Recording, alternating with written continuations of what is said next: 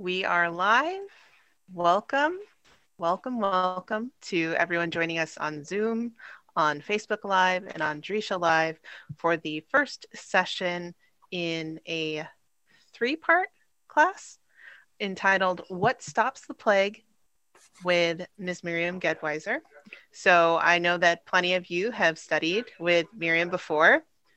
Excuse me, one moment. Um, studied with her in one case, birthed yeah.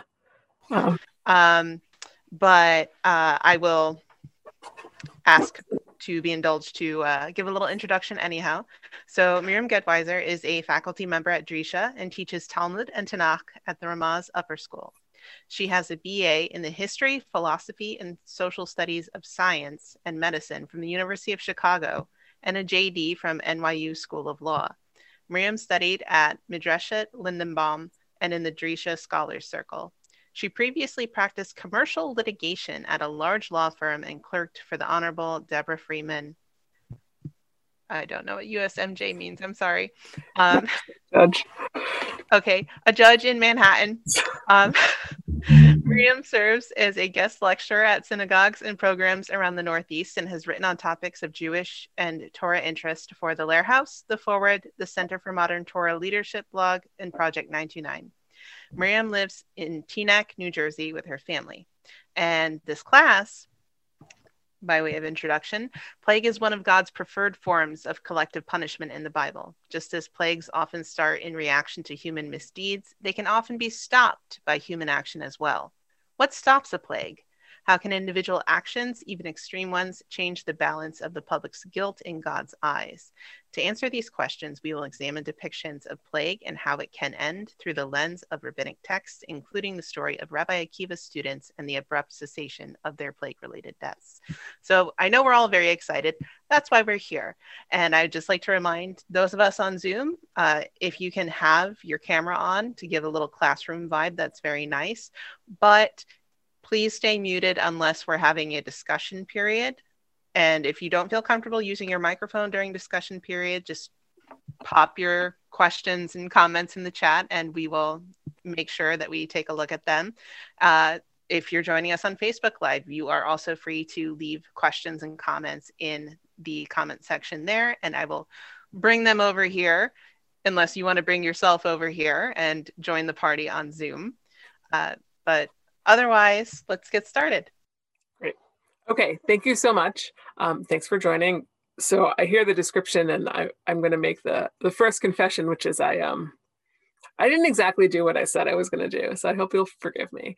Um, so I, the the idea for this course, sorry, was in part, you know, I think, or the whole this whole theme of this session at Drisha was in part based on, um, you know, ideas of you know the the plague of Rabbi Akiva students, obviously like our own sort of plague time in 2021, but also um, this being a time when Jews have historically thought about plagues um, because of the sort of the I don't know what to call it the story we can call it of Rabbi Akiva students dying from plague during this time. Um, so that that sort of was the anchor. And today, since Lag BaOmer is coming up um, this week. I felt like I would use the first session before Lag BaOmer to talk about that story. And um, it's much less about what stops the plague than what starts the plague um, but maybe it also has some some little bit of an eye towards what prevents the plague or what sort of what's the opposite of that. Um, so with, i don't want to i don't want to get too much further do i? I'm gonna i know many of us may um, have different levels of familiarity with the story of Rabbi Akiva and his students and their dying during the plague. So I hope that there will be something new for everyone, um, but I'm also going to try and make sure we're all on the same page.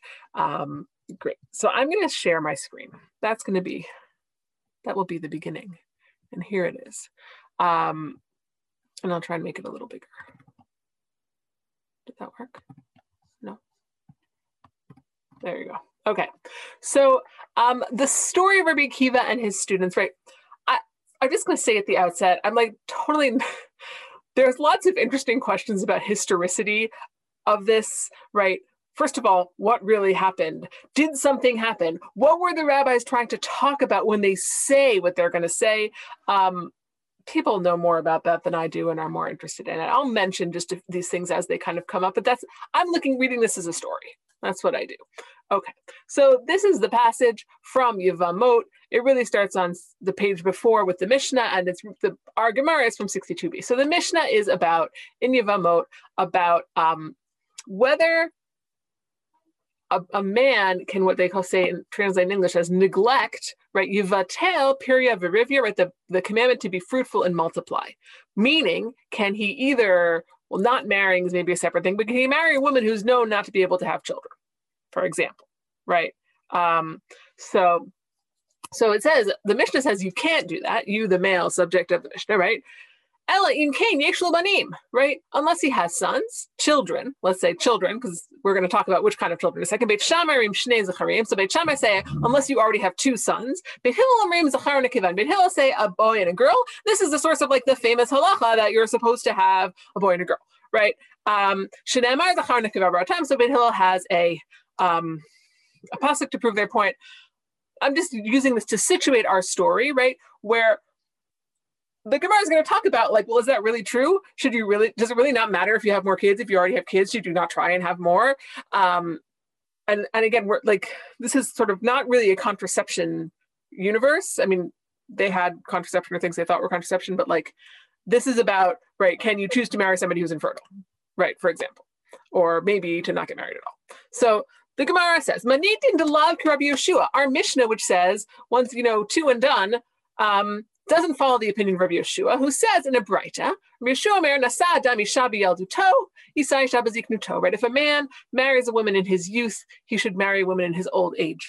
Hayulabanim biyalduto, yulabanim baziknuto, right? And seemingly relatedly, right? If he had children early, he should also have children later. Um, Shene Amar, as it says, the pasuk in Kohelet, Baboker Zera, Etzarecha Vala Erev Al Tanach Yadcha, right? You should sow your seeds in the morning and don't um, give up in the evening. I don't know. Because you never know which will work out better, or maybe they're both good, right?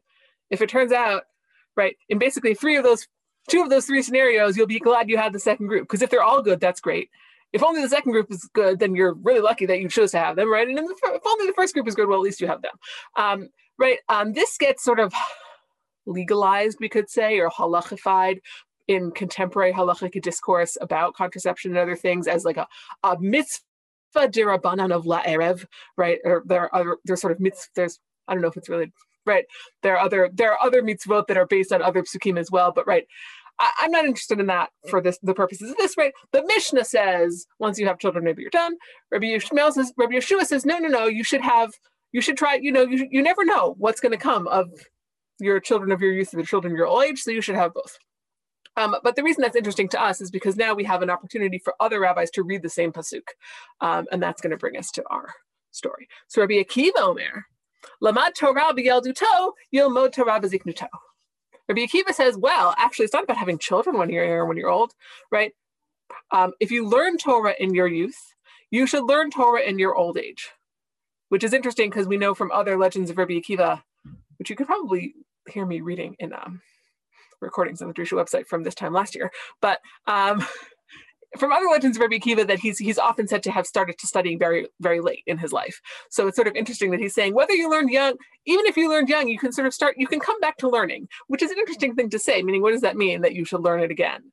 Maybe he's talking specifically about Torah, right? He's saying you should come back to the, the sort of the the beginner text with a new eye. Maybe he's saying you should make time to be a student in your old age and not just sort of be a teacher who's always on call something. It's sort of an interesting claim, but his real claim seems to be the following. Hayulo talmidim biyelduto. If you had students when you were young, yulo talmidim beziknuto. You shouldn't be like, oh, I already have students. I can move on to other things. You should continue to teach students even as you get older.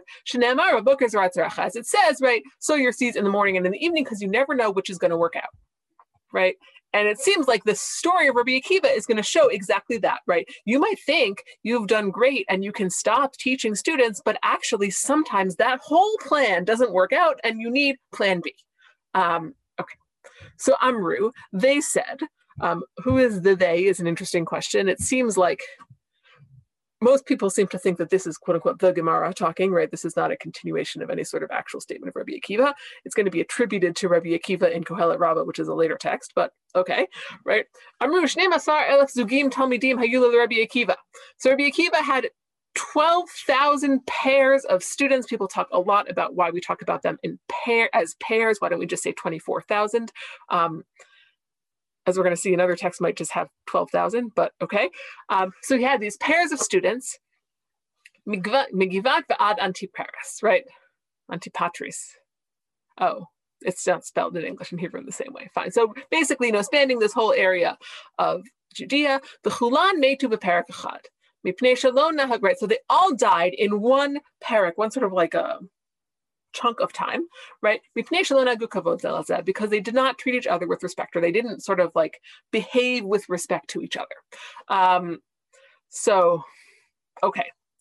Um, as I said, right, I, am just going to mention, right, there's a lot of people who like to talk about, I, I thought this was like a, you know, a modern historical thing. It's actually, apparently it comes up in like quasi-modern or slightly pre-modern texts also, the idea that maybe some of these students were the, um, you know, the Bar Kokhba fighters, let's say, and that Rabbi Akiva was sort of their supporter, and then when they all died, that was sort of the the crushing of that revolt.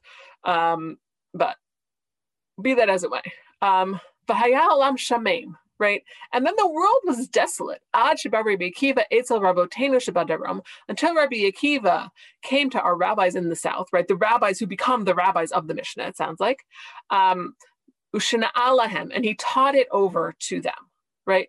Rabbi Meir, right? And I think that use of the word is like Lishanot is just the word in general for teaching, right? Teaching Mishnah, teaching the, the teachings of the rabbis of this time period, the Tanaim, right? You you show them, you repeat them over because people are learning them by heart. But it's also interesting because it's not just that he's repeating the Torah, which is how you teach Torah, but he's also repeating his whole process, right? He's starting again with new students.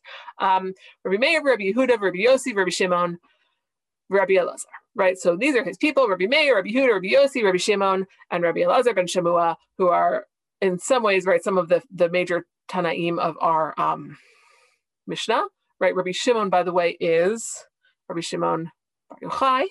Um, we tend to forget that when we're learning Rabbi Shimon's halachic opinions, that actually, like, he's sort of become extremely famous as this really intense mystical person. But okay. Um, And they're the ones who kind of were able to make the Torah, to uphold the Torah at that time, right? And here it seems almost like Rabbi, Rabbi Akiva got lucky in a sense of like the first students died, but he had enough time to do the second. And his advice is kind of like, well, don't wait for it to fail. Just like always be ready, right? Don't, well, here there's a period where there's like all these students and they die and the world is desolate, but then we can start again. What you could have prevented that desolation almost by sort of like being prepared. Um, so this is, this is what the Gemara has to say about this plague, right? Well, has one more little box of things to say about it, right? So they, right, they all died from in one passage, right, because they didn't treat each other with respect, right? Whether that's like some sort of a metaphor for the failings of the Kokhba revolt, I don't know, but um, okay. So we're going to spend a lot of time hopefully talking about what that means lon hagu kavod zelazeh and what it sort of what it entails and what the um, the antidote might be other than like being polite which is sort of an easy way to think about it. Um, but let's just finish this thought right? So tana again this may or may not be an actual breita um, but presented as a breita kulam metu pesach they all died from from passover to shavuot right? Um, and again just like as a historical anecdote, right? It seems like one of the reasons that the mourning period that we attribute to these students dying in the second century of the Common Era, right, sort of caught on and is a thing we do is actually because the Crusades happened in the same period, thousand years later, um, or less than a thousand years later, I guess. But anyway, so they all died from Passover to Shavuot in this time period. Amar of Chama bar Ava v'item bar Avin, kula metu mitara not just they all died in this one period, right? The original story says the Parak. So now we're telling us which Parak between Passover and Shavuot, the, parak, the period of the Omer, we can call it, and we'll see a, a connection to the Omer itself later on, which is, is interesting and creative. Um, so they all died in this one period. And now we have an addition who says, and they all died a bad death, right? Um, Mahi, what's the bad death? Amar Nachman Askara. Askara, here it's translated as diphtheria. I actually do not know what Askara is. I'm sure somebody has studied it in depth, um, meaning like it, it will be translated as uh, as diphtheria here, and by the Koren itself elsewhere, I believe it's translated as croup. It seems certainly like most of the commentators think that it's a, like a respiratory ailment, let's say. Um, and it's very bad. And it's a thing that rabbis talk about in a lot of places. So, so they all have this terrible death, right? And it all happens in this very short period of time. There's no mention here of Lag BaOmer, right? Um, and I think that's that's one of the things that I, I mean, I, that much I knew, but I was like, oh, but I'm sure people are all going to talk about like why why Lag BaOmer. But it turns out the Lag BaOmer thing is actually, as we'll see, kind of a well, as we won't see, but as I'll mention, Lag BaOmer comes in as an important date in Sefira quite late. Um, so there's actually not as much on it as I expected. So I learned something new about that at least. Here's the Kohelet Rabbah version of this story. Um, like Kohelet Rabbah, I'm guessing just based on this is a, is a relatively late midrash. Um, so Rabbi Akiva, here it's put in the voice of Rabbi Akiva. Shnei Apayim, right? Here it's not 12,000 pairs, 24,000, 12,000 students. Talmidim right? I had these students from this place to this place, right? And they all died in Pesach Latzeret, right? It's sort of integrating the multiple layers of our Gemara into one story. Rabbi Akiva is talking, and it's not saying they all died at one time. Oh, what time was that? Pesach Latzeret. He's just saying they all died between Pesach Latzeret. And in the end, I got seven more, and it's like the list is slightly different, um, and we don't have to worry about that. But the, I just want to sort of point out um, and he said, and then here he says to, it's not people sort of dissecting the situation. It's Rabbi Akiva saying to his his later group of students, Amar lahem, harishonim lo metu ela mipnei enehem tzara batorah zelazeh. Right above, we said um, lo nahagu kavod zelazeh, maybe they, they didn't they didn't treat each other with respect. Here it's they only died because their eyes were narrow, which is a rabbinic expression for a sort of for a lack of generosity in, in all of its um, and all of its manifestations, right? A lack of generosity of spirit, a mean spiritedness, a stinginess. Um, it could be a sort of a competitive spirit, also, right?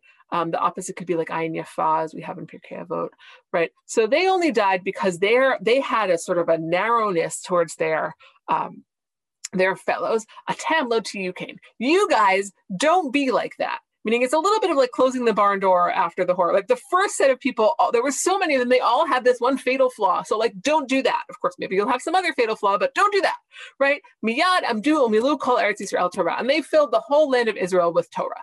Um, there's something interesting to be said about the locations that keep being mentioned here, but I'm not sure what it is. So um, right? So here it's just it's sort of a reworking of our Gemara into this fluid statement of Rabbi Akiva, right? Like I got it wrong the first time, but you guys get it right. Um, so I wanted to sort of take this in two directions, which I think will wrap will will uh, crisscross with each other. One is a little bit to talk about what is Askara and where else does it appear, right? The nature of this plague and where else does it appear in um, the Talmud and maybe rabbinic texts. And the other is to think a little bit about other elements of this story, right? Other kind of, meaning there's not so many details, right? There's Pesach Tatzeret, there's Askara, there's 12,000 or 24,000 students, the fact that they're in pairs, and there's that they either they didn't lonahu kavod or in ehem tzara they had some sort of like interpersonal problem and that's basically what we have so i want to look at the askara thing first but we'll look at some of the other things and some sort of um, comments of let's say the last like few hundred years that try and synthesize this into some sort of a message. Um, okay. And by the way, right again, there's no mention of Lag BaOmer. Um, when we get to the first text that mentions Lag BaOmer and what it entails, I'll do a little background on that. So here's a, a Gemara from the Tanhuma. It also has a parallel in Brachot. Um, I don't know which of those is older actually, right? So it's it's reading this pasuk um, matzah isha matzah tover la'it mitzo, sorry. Um, zomita, right? Um, in a time of death when thou mayest be found, as Pasuk actually left out the citation here, I'm sorry, right? This is the time of death. To Amar Rabbi Shmuel, Tishameot Shlosha Mine Mitahin. There are 9,900, sorry, and three different kinds of death, which is like an interesting number. I'm sure it comes from somewhere. Um, we're going to see in a second, right? Shenemar Lamavet Totzaot. Totzaot, Bigimatria right? The word Lamavet Totzaot means and unto the Lord belongs issues of death. You could that's sort of what it means in context, right? But totzaot means how many times, there's a, the numerical value of totzaot is 903. How many types of death are there? Um, now I'm trying to do that quickly in my head. That could be true, right? Um, right? The kashesh bikulam, the worst of them all is askara. The tovash bikulan nishika, right? The they translate as the most painful. I would say, right, the worst, right? It's not actually specified how why it's the worst. The tovash bikulan nishika, and the best is the kiss, right? Is anyone familiar with this idea of like the kiss of death? right? Like sort of the um a lot of you know like Moshe, Aaron, and maybe Miriam are said to have been, have died through nishika, which is basically just sort of like God removes your your life your life force is associated with your breath, and God removes it in a painless way, right? And if askara is a respiratory ailment, it's a very painful way to lose your breath. Um, so that's what that seems to be what's sort of happening here. Um, it doesn't tell us why you get askara in general. It just tells us that it's really bad, right? So above, when we say mitara askara, it's sort of it's um it's exaggerating or expanding on the negative thing, right? There was like this very exaggerated number of students, and they had this very exaggerated death in a short period of time. Okay, so here's a Ben Yehoyada. I actually, I will admit that I have neglected to find out this person's biography before I came here, although I intended to. Um, I just want, I want to look at the middle one. Um, I did this translation, which you're welcome to look at at your leisure. Um, maybe we'll come back to some of it at the beginning. Um, oh yeah, it, that sounds about right. With the Ben Ish Chai, who like uh, is sort of his commentary in Agadata. One of the few commentaries Agadata. I thank you. Thank you. Um, that's what Thank you, Chai, for, for suggesting that. Okay, so kulam netu mitara'a. He's interested in what makes it mitara'a, right? It doesn't seem like it's about the level of painfulness, but rather this. Hakavana, Anybody who is just who loses their hadibur, their power of speech at the time of their death, right? Because they can't sort of speak meaning litzavot, to sort of set their affairs in order, zoni create mitara, that's called a bad death, which is sort of like a little bit, it's something for us to think about, like in our age of medicalized death, that's almost like the default, right? That people usually are have several days where they can't communicate, right? Or very often. Um, so that's something that's kind of like an interesting observation, but I don't know what to say about it. So what, what makes askara bad? It's not that it's painful.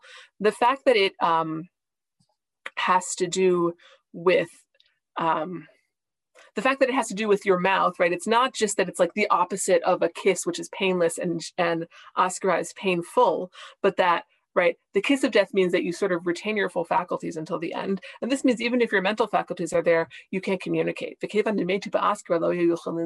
Right? Sort of their power of communication was taken away right which maybe if we want to imagine it as sort of a midah keneged midah like a a tit for tat kind of punishment is fits in with the idea that right their interpersonal abilities pro- proclivities were lacking and they're sort of like their death sort of hits them in that place in the place of connection with other people meaning their their ability to communicate. It's possible. Um right and the last thing the last thing he says right um which it's always interesting when people do and don't ask this question, but he says, listen, like, right, um, excuse me, right, you say 20, 24,000 people died because they weren't nice to each other.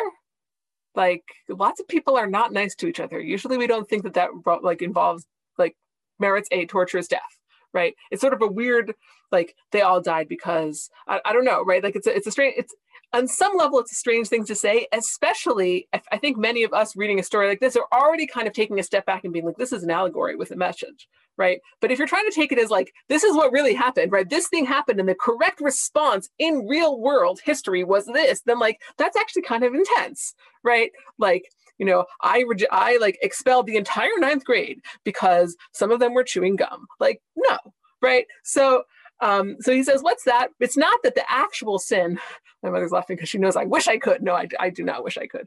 Um, but, right, like it's not that the actual activity is a problem, although maybe the actual activity is itself a problem, but the real problem is the follow ons from the lack of respect or sort of the narrowness of spirit that they brought to each other, which is that they desecrate God's name because, and we're going to see this later, because they're Torah scholars, right? That in some ways the standards for Torah scholars are higher. Okay. Um, this this Gemara about this is a this is the lead in to a very famous story. So so far, right, we have our story. We have one sort of quasi allegorical interpretation that talks about right they're they're being punished by the la- the loss of their verbal faculties because maybe they misuse them. I'm I'm sort of I'm leading you somewhere by saying that I know it's not directly in there, um, and that, that, there's something about their status maybe that makes all even their minor infractions bad. Um, so here's a Gemara from Shabbat this is a lead into a very famous Gemara, which some people may recognize by the very end. Um, and that's okay. We'll talk about it when we get there. I think it's probably not an accident. It's a good question. Why do I think it's minor? So I don't think it's minor, but we usually don't think of it as a death penalty infraction, right? Maybe that's like a problem with our whole frame of mind right i'm responding to viva's question in the chat thank you right we like maybe we should think like yeah being mean to people is is worse than most of the things we call death penalty infractions but like in the end of the day we we usually don't say that um, especially the way it's framed in the Bavli of lo nahagu kavod. It's like they they were. It's not even that they were a nehem tzara, right? They were they were sort of actively narrow against each other, but that they were they weren't respectful. Yeah, that's pretty bad. But it's usually, I don't know. I think, right, I think maybe what you're getting at is that there's a collective, right? That if you look at this as a collective attribute, it's actually extremely harmful. But if you look at it as an individual attribute, I mean, it might be one of the things that you wish least for the people you love, but is it the kind of thing that we say, like, yes, death penalty or like life in prison for being mean, right? Usually we look for like more concrete manifestations of it. Um, right it's very interesting, right? That like pandemics are inherently communicable and communal, but in a sort of a negative way. And that like, um, yeah, thank you, Viva. Um, okay. So here's our argument about Askara also, which is sort of bearing in mind that Askara may have sort of like a symbolic quality because it has to do with your mouth and power of speech. Let's read this a little bit. So there's a Braita that says, right, Hain, four things have signs. Obviously, there's many kinds of signs, but this is four that are collected in the context of what came before here. Siman la avera hadrokan, right? Hidrokan is like, I, I, don't even know, right? It's some kind of a bad thing that could happen, and it means that people are doing sins. Siman la sinat chinam yirakon. A sin of gratuitous hatred is jaundice, right? Which um, is kind of interesting. First of all, all of these sins are related to each other, right? But gratuitous hatred is sort of, you know, if we think about jaundice as sort of your, you know, a lack in yourself that like reflects the fact that you're sort of projecting something onto someone else, right? Um, Siman legasut haruach aniyut, right? When you find people who are poor, it's really probably because they're being punished for being arrogant, right? Um, I mean, like, listen, I saw a face. It's fine to make a face. Um, I think in general, right, the whole project of like describing like what sins must have occurred in order for people to be suffering is one that we are not always so familiar with, and it's it's much or sort of comfortable with, and it's much easier when we're talking about something where we're not even sure what it is, right? Oscar, ah, that's like great because then it's like it becomes just this like like stand in where we can talk about ideas. Um, so I, like I do, I do want to like acknowledge that yeah, like I maybe it's not comfortable to talk this way about real afflictions that real people suffer, but um, let's let's let's think about Askara as like a literary device for now, right? So simam lashon hara Askara, right? A sign of slander is Askara, meaning Askara is a thing that happens when people are or lashon hara. I mean, it could be in the Talmud. It doesn't just mean slander the way we think of lashon hara, but in general, bad speech, right? Um, and so it, it seems to be keying into what the Ben Ish talks about about uh, or Ben Yehuda, sorry, talks about about like you know verbal things coming from your ability to breathe. Um, And now we have actually, that's one view. And there's another view that's like a completely different approach to this, which is Askar Balalam Maser. Actually, like Askar comes because people don't separate tithes, which is in some ways like a totally, a much more technical view of it. Although you could think of tithes also as some sort of a communal obligation, right, that we have to each other, depending on who's getting them, right? That like when people are so sort of self-centered and not willing to share, then that's when you have these problems, right? Rabbi Rabbi Yossi Omer Alashon Hara. Right, so here's a different brighter. One person says it's because of tithes. One person says it's because of lashon hara, and Rava or maybe Rabbi Yeshua ben Levi says, "My kra'ah v'hamelech yismach b'elohim yitalel kol hanishba kol hanishba kol hanishba bo ki yisacher pi dovrei sheker." Right, so yisacher there means shall be stopped, I guess. Right, the mouths of those that speak lies shall be stopped. But the thing is, you shall be askarad. Right, if you speak wrong, you're going to get askara. Um, okay, and right, and again, like hinting at this idea that Askara stops you from talking, right? So it's sort of like a, a tit for tat kind of situation. Okay, Ibayalihu, right? So they asked a question, just in general, Ibayalihu is going to always have two possible answers. Um, Rabbi Rabbi Yossi, al lashon hara Kamar, oh, Dilma, af al lashon hara Kamar. Right, so here's a question in the interpretation of Rabbi Rabbi Yossi, and the second Braita says, oh, it's for lashon hara, right? did he mean it's only for Lashon Hara? Or did he mean it's also for Lashon Hara? Tashma, lekarem biyavne, hayashem Rabbi Yehuda, Rabbi Lezer, Rabbi Yossi, Rabbi Shimon. Right. So when the rabbis sort of gathered in a vineyard in Yavne, right? This is the the reconstruction of the whole rabbinic edifice after the destruction of the temple and all the sort of like the the time of the Mishnah when they've sort of been almost defeated by the Romans and they're really in a bad place, right? And these are some of our heroes from the Rabbi, Rabbi Akiva's second generation or second group of students. Um? It was asked before them, the Gomer right? Why does this sort of plague begin in the intestines and end in the mouth? Rabbi Huda Bar Eli, who was the head, so um, Nana, Rabbi Yehuda, Rabbi Eli, Rosh Medabrim Makom, who was called the, the first of all of speakers in all places, which we will talk about in a minute, right? Um, the, this this sort of kinoi um, nickname for Rabbi Yehuda Bar Eli becomes the the hook for the story that's going to follow. Um,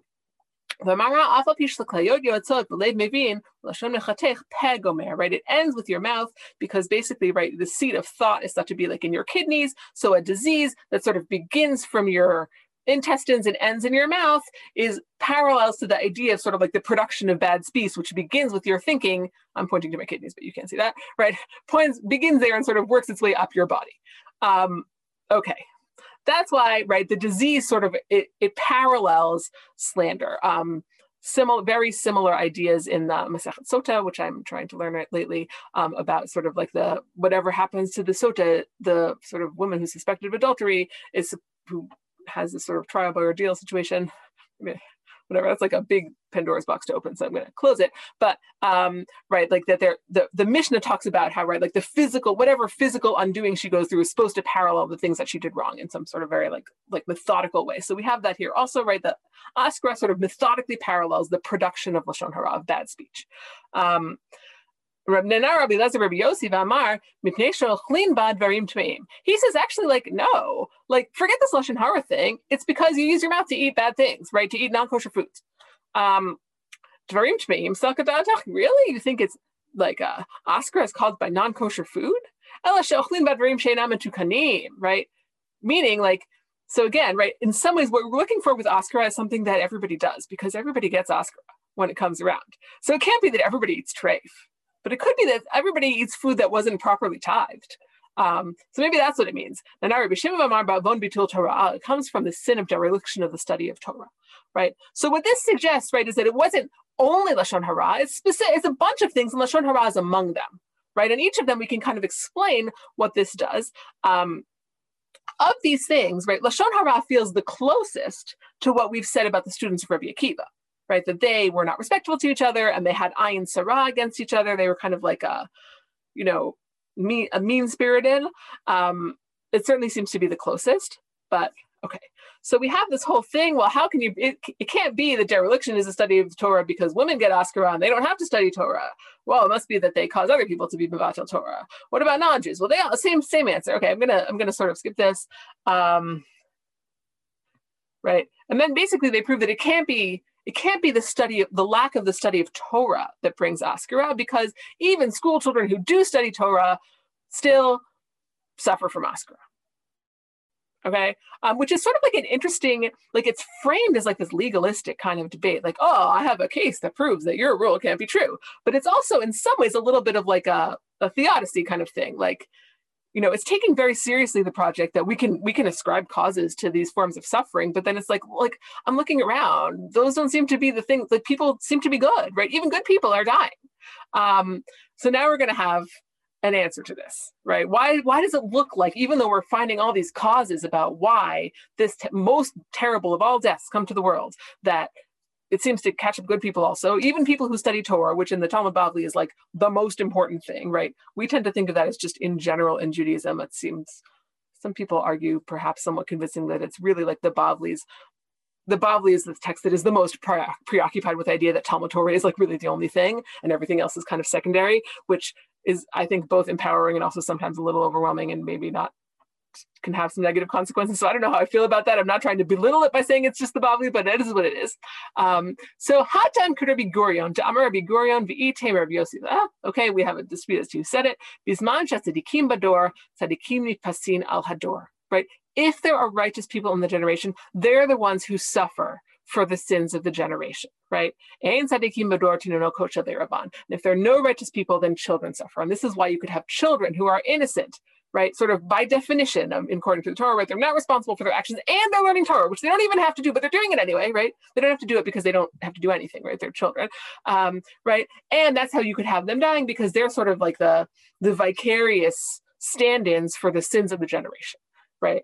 Um, again, right? Not like ideas that all of us may love, but it does seem meaning even in, in our sort of more mechanistic understanding of suffering, it is often true, right? That like innocent people suffer because of the choices that other people make. So, you know. Um, Amar Yitzchak Bar Iri, right? So we have this idea. Um, what is this pasuk, right? Um, right? Um, Okay, the lambs are taken. It, he's reading it to, to support this idea that the children can be taken because the shepherds have done something wrong. Um, right. So from this we can learn Shmamina af alashon hara. We can learn here that when he said lashon hara, he didn't mean only lashon hara, he meant also lashon hara. Um, so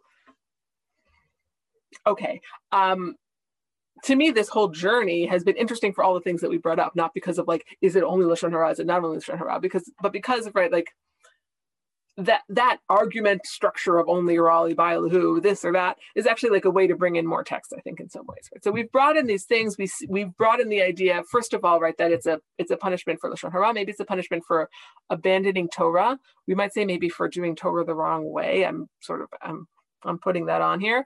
Um, and it's also something where the people who die are not necessarily the people who sinned, right? Okay. Right. And now here comes our story. Um, this is the beginning. I didn't include the rest, right? Remember I said, right, we have this nickname for Yehuda Bar Ilai. Um, why do they call him Rosh Medabrim B'chol Makom? He's the first, the first of the speakers in every place. Well, here's a story, right? Does anyone know where this is going? Well, you see it in front of you, right? So Rabbi Yehuda and Rabbi Yosef and Rabbi Shimon were sitting, and Yehuda, the son of converts, sat beside them. Rabbi Yehuda said, right? So Rosh Medabrim B'chol Makom means he said he's the one who started this famous conversation right? And this conversation has many, many fallouts, as we'll talk about in a second. Right? So he said, Ma na shall mazo. right? Like the, the Romans are actually not so bad, right? What have the Romans ever done for us? But he was like, the Romans have done so much for us. Um, I feel like the older I get, like the less Monty Python references land, but that's okay. Um, the young people, kids these days, but it's okay, right? So he says the Romans are great, right? Look, or not they're great, but they do some nice stuff, right? You got to hand it to the Romans, right? Um, Shvakim, they make these nice markets, they make bridges, right? The trains run on time, they make bathhouses. Um, Rabbi Yossi was like, I'm not getting involved, right? He just said nothing, right? Um, which you could call siag right? A fence for wisdom. Um, Rabbi Shimon ben Yochai v'amar kol ma shetiknu lo tiknu lo tzorach atzman. Rabbi Shimon ben Yochai is like, yeah, those things seem nice to you, but really they did them all for nefarious purposes, right? Um, they make um, they make markets so that they can have prostitutes there and they make bathhouses so that they can they're because they're so hedonistic and they make bridges so that they can collect taxes the worst of all right i'm joking but right like like basically there's everything they do yeah maybe it works for you but it's really for it's not good. You should never say that like they're doing okay right? They're doing bad stuff. Some of it has like positive collateral consequences maybe. Um right? And then of course halach yehuda ben gerim right? So we have the three rabbis who are speaking. The first one who speaks right, is Rabbi Yehuda Bar Ilai, who's the Rosh Midabrim. He's the first speaker, right? But then there's this fourth character, Yehuda Ben Gerim, and it seems like not an accident that he's kind of like named in this liminal way, right? He's like Jewish, but he's not, his ancestors weren't Jewish, right? Maybe he has some, you know, split loyalties, it's sort of suggesting, um, right? Meaning like, it's, I'm not saying that because he's a descendant of converts, he has it. I'm saying that that's why the text names him as a descendant of converts, because I think it's trying to sort of like suggested about it. Um, so, so right, he goes and he tells. So the story with we often remembers, oh, he tells the Romans, but he doesn't tell the Romans, right? He tells he tells someone else, like, oh, I just heard this really interesting conversation between three rabbis. I don't know if anyone here has ever been in this in this like situation where, like, you know, I remember this actually the Drisha Summer High School program. I was not there, but I heard about this conversation. There was like I'm not going to name the rabbis, but it's three rabbis, all of whom are like well known in their own right now, who were like had this big argument about biblical criticism in like my second summer Drisha high school program. And right, and it was just like we're all like, whoa, that was so cool. Right, we talked about it afterwards. So like Yehuda Ben Gerim was just like, I just heard this crazy conversation between three rabbis about the Roman Empire, right? And then, um, right, Nishmu It kind of like uh, it gets back to the Romans, let's say. Amru, Yehuda She'ilah Yitala, right? It's interesting, his new name is Yehuda Bar Ilai above, right? So he who praised the Romans, he should be raised up. Yossi Shishataki Glelitzipori, right? Yossi, he didn't say anything. So like we can't punish him, but we also don't like him because he should have said, Yeah, you're right, they're awesome. So we're gonna exile him, right? Shimon Shigina Yehareg. And Shimon, who denounced the government, should be killed, right? And what story does this lead into? I didn't put it on the sheet, so it's like a pop quiz. Or you can put in the chat as you wish. Right, and this is our, this is our Lag BaOmer connection. Yeah. Oh, you guys can't unmute yourself. Maybe is that true? Or go ahead. Yeah. Yeah. Go ahead if you want to say something. Oh, it's just the being in a cave thing. Right. This leads to the story Rabbi Shimon Bar Yochai. He has to run away from the Romans. So first he hides in the Beit Midrash, but then he's afraid his wife is going to get tortured and give him up. And apparently he cares less about her being tortured than about her giving him up. So he runs away to the cave. Right. And he has this whole like experience where he lives for seven years on this like divine provision food. Um, I'm telling the story very quickly. I assume many of us have heard it. If you haven't, I encourage you to read it another time. But um, right, you can watch videos about it. Right. So he lives in the cave.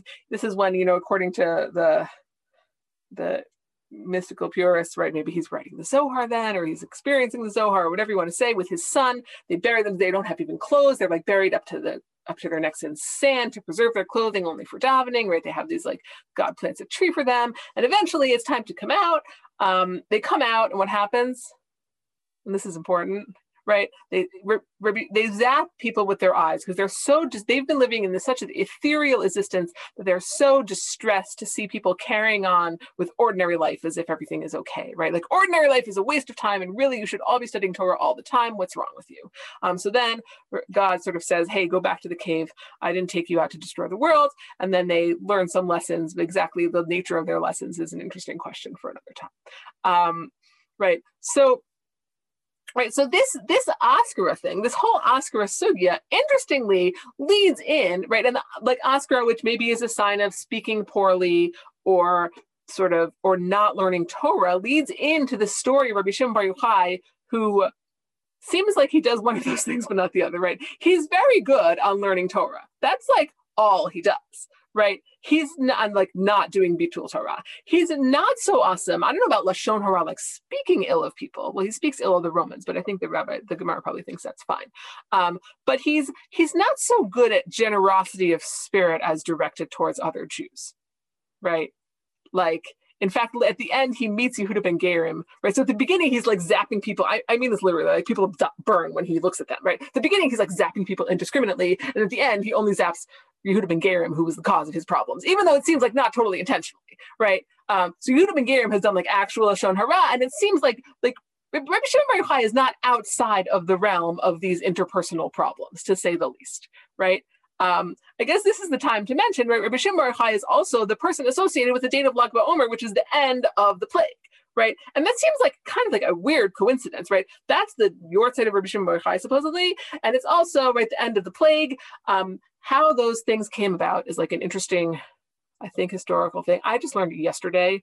Um, if you read this um, printing mistake and mysterious origins link from the Seforim blog, um, you can learn, which is where I found this text, but also there are many other things there. You can learn that apparently this the association of Rabbi Shimon Bar Yochai's death with Lag BaOmer seems to come from a printing error of the word samach for shemet, um, for like the day of his his sort of like joy to the day of his death. Like the day the death thing is very very late in terms of like this being associated with his death, which is maybe why um, it takes you know there's not as much about it as you might expect. Um, so an interesting question is like we're at the end of the plague or a pause in it, big machloket, right? Um, I think it depends who you ask, but people will say, right, maybe Lag BaOmer is like the end of, I forget who I saw this, maybe the Maharsha, I don't remember. He says, but Lag BaOmer is like the end of the plague, the end of new people getting sick, but there's still the, the people who were already sick continue, and everybody stops dying on Lag BaOmer, then the people who are already sick continue to die afterwards. Um, which is like actually an interesting comparison to our moment where like people right you're you're not over a plague just because no or fewer people are getting sick but it feels different than before when like everybody is like every day there's more people getting sick right? Um so okay. Um so that's sort of like our our our broad vision. We have this pretty terse story of Rabbi Akiva and his students and they you know they have this interpersonal problem which first of all right because they're Torah scholars causes it's interesting, right? Like actually what the Ben Yehoyada says about, right, because they're Torah scholars, that's what sort of makes their sin even worse. It's kind of the opposite from what the Gemara seems to be assuming, which is like Torah scholars, even though they're not so bad, they take the blame, but really they're carrying the blame for everyone else. It seems like it. Uh, it seems to me like the first one is actually like more what the Gemara is saying, right? Like they were. Whatever, whatever is bad about them, it's especially bad when it's done by Torah scholars. It has something to do with maybe Lashon Hara and with their way of relating to each other. Okay, um, so I just wanted to I wanted to read sort of like two quasi allegorical understandings of this that that sort of layer in the Rabbi Shimon Bar Yochai piece. Rabbi Shimon Bar Yochai is one of like the good, right? The the, be- the second crop, the better students of Rabbi Akiva, right? He's one of them. Um, has he in fact taken to heart this lesson of being, you know, a kinder, gentler student of Rabbi Akiva? Right? Is he in fact nice to people? Not so clear right? I, maybe i should now now that i'm saying it maybe i should have included the whole story but okay right? He he's definitely has an edge to him. His son even more so but even rabbi shimon bar yochai right? He has a real edge to him. He sort of sees people doing ordinary things like planting crops and he's like what's wrong with you? Why are you wasting your time when you could be learning torah? Right? Um you know not not a particularly generous spirit let's say. Um so here we're going to read this Mar Kohen, which I think is very interesting. I, I feel like this is from the 19th century, but I'm not sure. Um, so Nira, so he's he starts with this sort of um, question, which is right. The Gemara says that the students of Rabbi Akiva died from Pesach to Atzeret, right? From Pesach to Shavuot. Atzeret, Shavuot is always called Atzeret in the Talmud, right? Um, it's one of my favorite high school quiz things, right? Like, what holiday is Atzeret? Because like you, they always guess everything but Shavuot. So okay, um, everybody thinks it's Shmini Atzeret, Sukkot, whatever. Anyways, because Sukkos is called Chag. So like if you have a Mishnah that says Chag, Pesach, and Atzeret, nobody ever says Atzeret or Shavuot. Anyways, um, unless they pay attention in class, then they know. That's why it's a good thing to ask. So, um, and then they can read any Mishnah they want. So that was a, a little aside. Okay, so right, he says the Mishnah just said, or not the Mishnah, the Gemara just says from Pesach to Atzeret, right? But our mourning practices that that we say are connected to this this sort of period of dying don't begin on the first day of Pesach. They begin on the second day of Pesach with Lag BaOmer. Why is that? Okay, um, so he connects it to this story. So this I think is like a super creative connection. It's very interesting. I don't know if others make this connection. I I only saw it here. Um, right, so that's the question as I underlined it there. He says, oh, this is connected to the story from Menachos, which I brought below. So I'm going to skip there for a second. Um, here we go. Okay. So the Mishnah teaches, this is if you want to see the original, which I, I think there might be some typos in here. I copied it from, I was just shaking. Did you guys see me? Am I okay? Okay. I just I, was like flush, flush, flush. Um, so okay, if you want to see the original, you can see it here. I think that I think that typing is basically okay. So here's the story from Menachot, and then we'll go back to see how he ties it in, and we'll see some elements that feel related. Okay, so the Mishnah is talking about uh, korban mincha um, that's brought from the new crop before the sacrifice of the Omer, right? The, the period of the Omer in the Bible is the period from one grain offering to another. The grain offering of the Omer that's brought on the sort of the second day of Pesach to the offering of the Shtei Halechem that's brought on Shavuot. Um, so in general, right, there is a halacha which is may or may not exist in contemporary times, depending on who you ask. Of chadash, right? People are not allowed to eat, um, are, not, are allowed to eat grain from the new crop after the, the bringing of Omer and Pesach. Um, but apparently, sacrifices are not. Right, sacrifices are supposed to come after the Shtei Halechem. That's what it sounds like from this Mishnah. I did not investigate so fully, so if I'm mistaken, I apologize, and I'm very happy to be corrected. Um, so um, the Mishnah said, right, if you bring the sacrifice after the Omer, but before the two loaves, it's fine. Rabbi Tarfon said, right, so here's Rabbi Tarfon in the Gemara asking the following question. Um, the, the technicalities of this are not so relevant to us, right? Ma ben kodem lomer kodem shtei right? Why should it be different, right? If shtei is the deadline, then who cares if you made like a different deadline, right? Amar lefanav Yehuda ben Nechemiah, Yehuda ben Nechemiah said, Lo imamarta kodem laomer shekin lohu tarmin cholo etzel hedyot tamar kodem l'shtei alechem shetarmin cholo etzel hedyot. He's like, oh no no, there is a difference in these two deadlines because one of the deadlines has consequences for somebody. It doesn't have consequences for the temple offerings necessarily, but it has consequences for regular people who can now eat from the new crop. So that's why, you, like you know, after the fact, but it works also in the temple. Okay. Um, Shatak Rabbi Tarfon. Rabbi Tarfon was silent. Sahavu panav Rabbi Yehuda ben Nechemiah. So they translated his, Rabbi Yehuda ben Nechemiah's face brightened. I translated below as yellow just because I was like, well, I'll be the most literal possible since I'm not sure exactly what it means. But it's a bad thing, whatever it is, right? Rabbi Yehuda, Rabbi Tarfon didn't say anything, right? Rabbi Yehuda ben Nechemiah thought he was like doing a great job in answering this question. And then Rabbi Tarfon kind of gave him like the look of death. And then he was like, oh, I have done something wrong.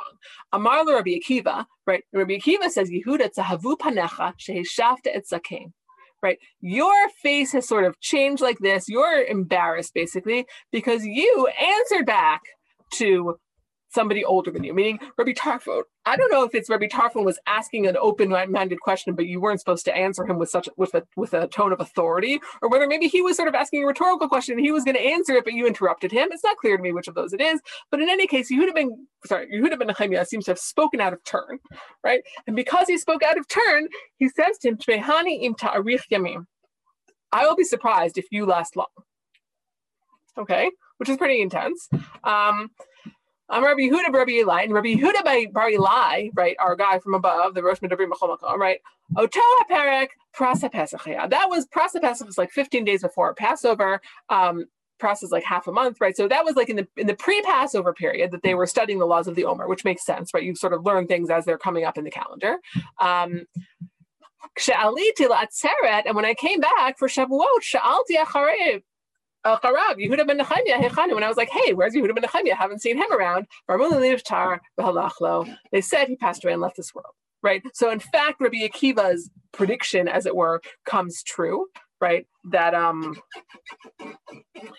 that you know Rabbi Yehuda ben Nechemiah, because he um spoke out of turn, let's say he ends up dead. Um, okay, so what connections do we have here to our situation? And we have a bunch of pieces that overlap. We have overlapping people, right? We have, well, people can say or maybe put in the chat if you want. Um, right? Rabbi Akiva is an obvious connection, but there could be a little more. I just looked at the time, so I'm just going to say, um, right? We have Rabbi Akiva. Rabbi Akiva having a student his student who does something wrong, let's say like big adult, he does something wrong, maybe he speaks out of turn, right? There's something wrong with his interpersonal such, like sort of sensitivities. Um, and the student dies as a result, right? That, that's sort of like the the overall that maybe those are the connections and uh, some of our people are connected also right as i mentioned right rabbi Yehuda who's sort of like the the the the survivor who lives to tell the tale right? Similar to in our Gemara, where he's one of the five who sort of, um, I think, right, who who live, who's the second generation of Talmudim. So let's go back to the Marcoy, right? So he he retells this story. Um, and right, so his question is why do does the mourning period start with the second day with the Omer as opposed to with Pesach when the Gemara says from Pesach to Shavuot? Um, so then he retells the um, the story from Menachot, and then he says Mizenira Pesach It was 15 days before Passover. I'm going to read the English because I wrote it and yeah. Um, and they were discussing the matters of the Omer, right? Because that's normal. And because Yehuda ben face was yellowed because he answered back to Rabbi Tarfon about this, Rabbi Akiva was harsh. The word he, I, I, trans, I use harsh to translate kapad, right? He was sort of exacting. Kapdan is like somebody who's kind of um, like overly exacting, right? Let's say he's like a stickler.